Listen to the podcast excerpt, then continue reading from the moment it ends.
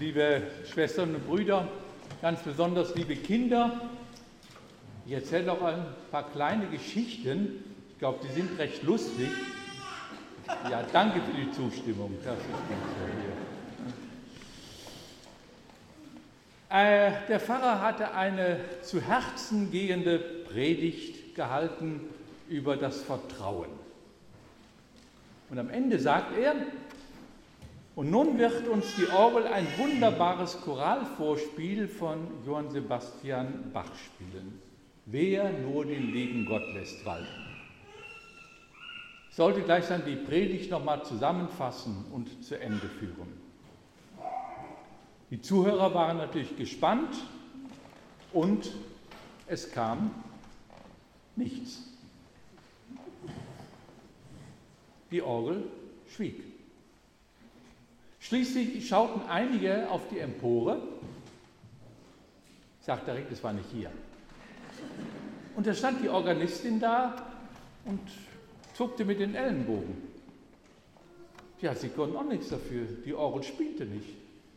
Sie hat ihr gut zugeredet, aber die Orgel spielte nicht.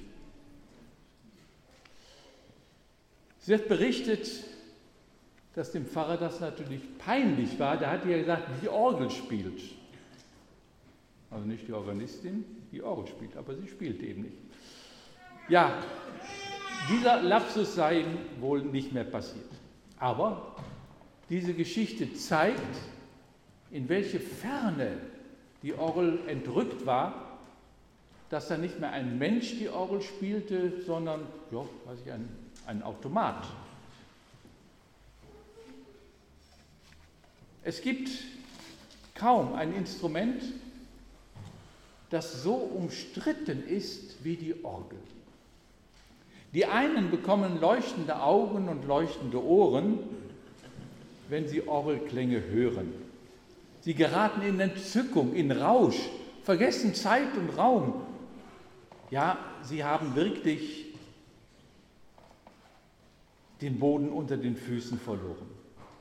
Andere wenden sich von dieser heiligen Maschine ab, weil sie so gewalttätig sei.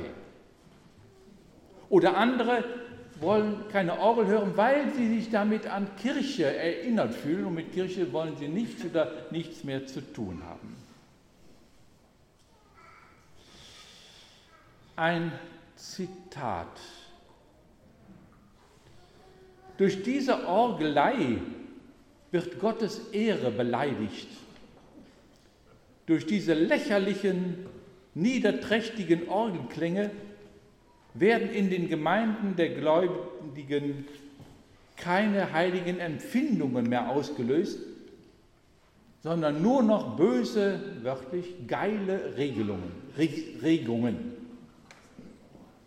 Ja, schon heftig. So ein Theologe aus Mitteldeutschland aus dem Jahre, Sie hören richtig, 1756.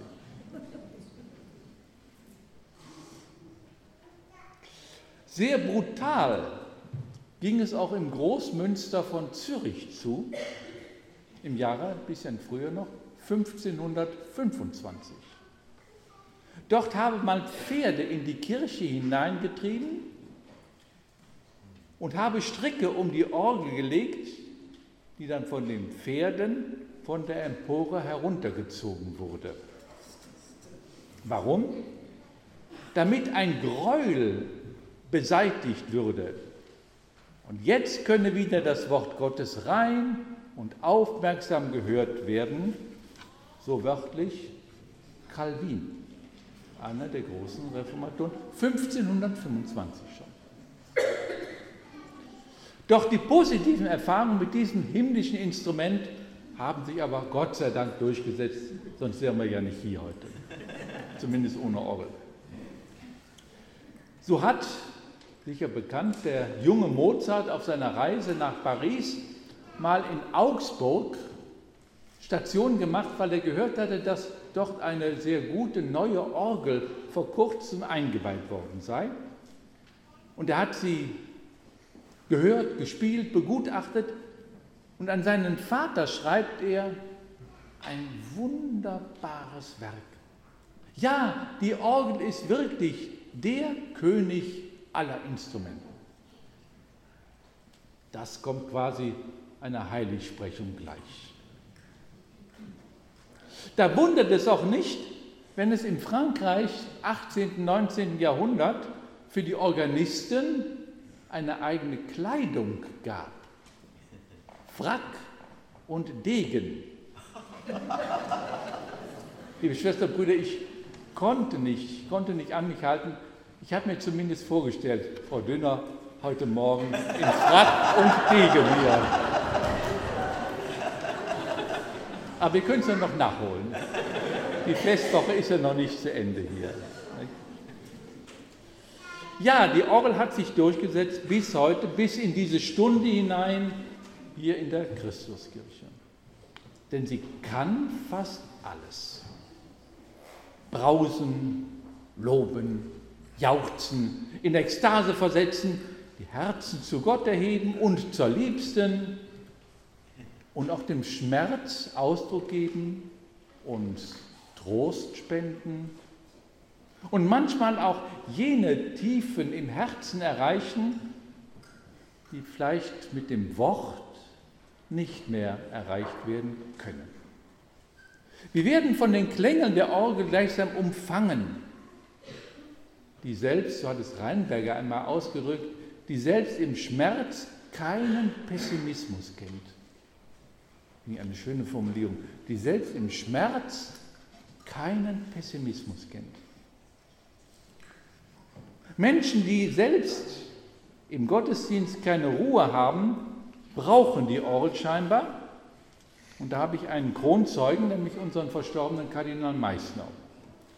Es war in einer großen Kirche und wir hatten vereinbart, nach dem Abendmahl so eine kurze Stille, weiß ich, 10, 15 Sekunden, nicht Minuten, Sekunden.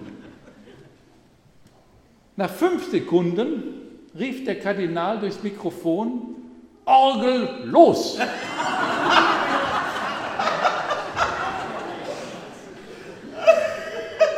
Ich bin Ohrenzeuge. Orgel los. Fast alle 850 Töne, die ein Mensch hören kann, kann uns die Orgel liefern. Warum ist dieses Instrument so faszinierend? Ich möchte Sie, die Orgel, fragen. Orgel, du Botschafterin und Werkzeug des Heiligen Geistes. Du spielst uns das Lied vom Leben, das Lied vom Gott, dem unendlichen und nahen Gott, das Lied vom Leben in Fülle, nicht das Lied vom Tod, nicht in akustischen Schlammschlachten und auch nicht im geistlosen Gedudel. Du bist erkennbar an deiner schmerzhaften, schmerzlichen Diskretion und auch pfingstlichen Verheißung. Dir ist es gegeben, diese göttliche Melodie immer wieder ins Herz zu singen, damit wir immer wieder neu das neue Lied anstimmen können, gegen allen Zynismus, gegen alle Erniedrigung. Wenn ich nur die beiden Worte erwähne, Sie wissen, was gemeint ist. Das Lied vom Leben kann auch Menschen heilen, etwa bei Ängsten, Depressionen. Und so erzählte mir ein Kollege einmal, er war mit dem Auto unterwegs, wir hatten eine Pause gemacht am Autobahnrastplatz. Da kommt ein junger Mann vom Camper und fragt, mal, kann ich mitfahren bis nach Hamburg? Fährst du dahin? Ja, sagt er, der war ganz sympathisch, der Mann. Gut, der junge Mann stieg dann ins Auto, es lief gerade noch Orgelmusik. Und als der junge Mann die hörte, fragte er, ey, bist du in der Therapie?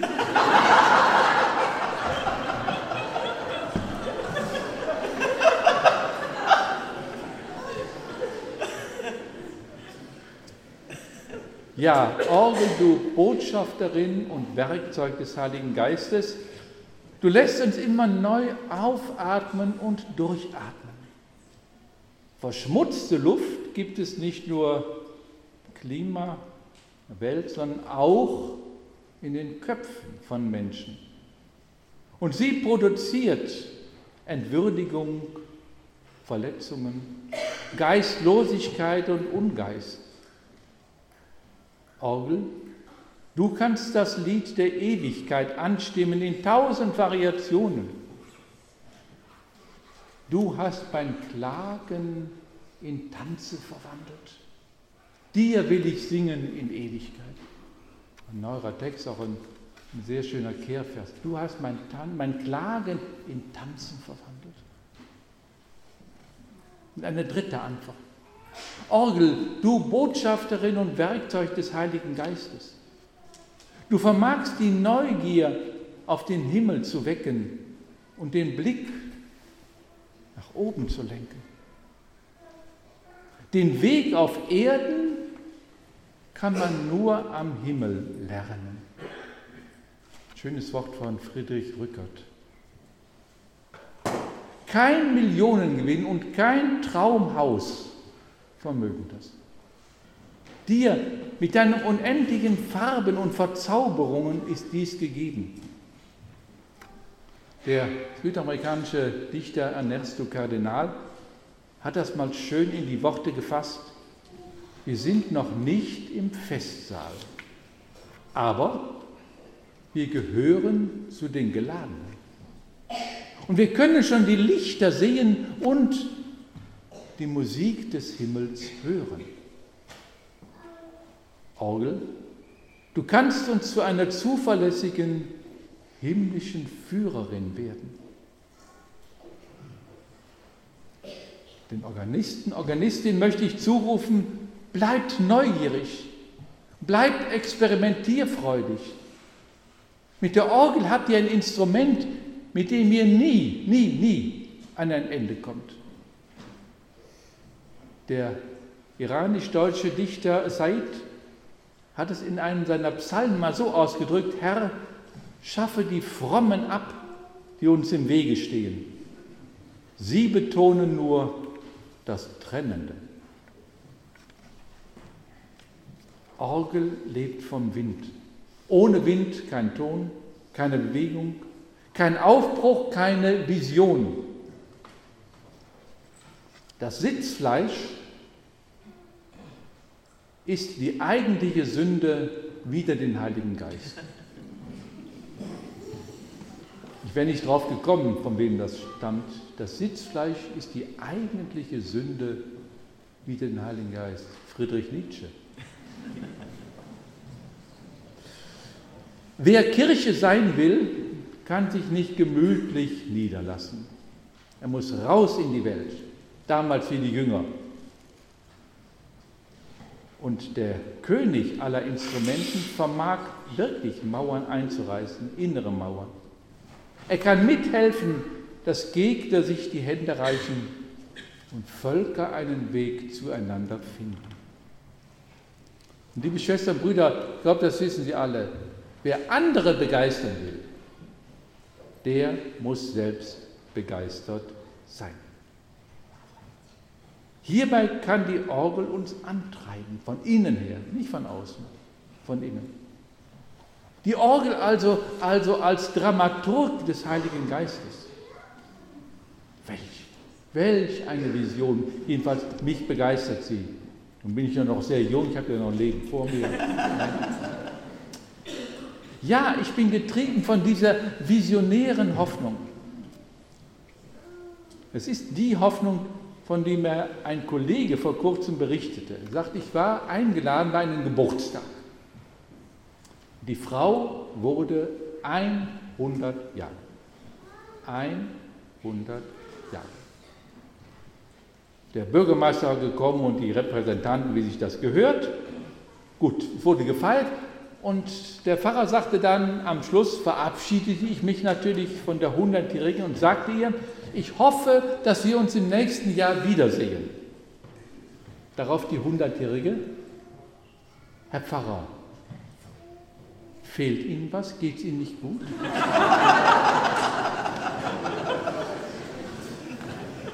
Also ich hätte die Frau knutschen können. Also A, so schlagfertig zu sein, und sagt, ich bin bei meinen jungen 100 Jahren und dieser junge Pfarrer da noch, ist der, geht's dir, wie geht's dir nicht gut? Stirbt er noch vor mir? Herr Pfarrer, geht's Ihnen nicht gut? Welch eine Hoffnung. Liebe Schwestern und Brüder, das genau wünsche ich Ihnen. Dass wir entflammte Menschen werden, immer neu begeistert, faszinierend, umwerfend. Und heute, am Pfingsttag, feiern wir ja als Kirche Geburtstag. Und die könnten wir, so könnten wir auch in das Gewerkschaftslied einstimmen, freut euch und jubelt, denn euer Lohn ist groß. Prosit.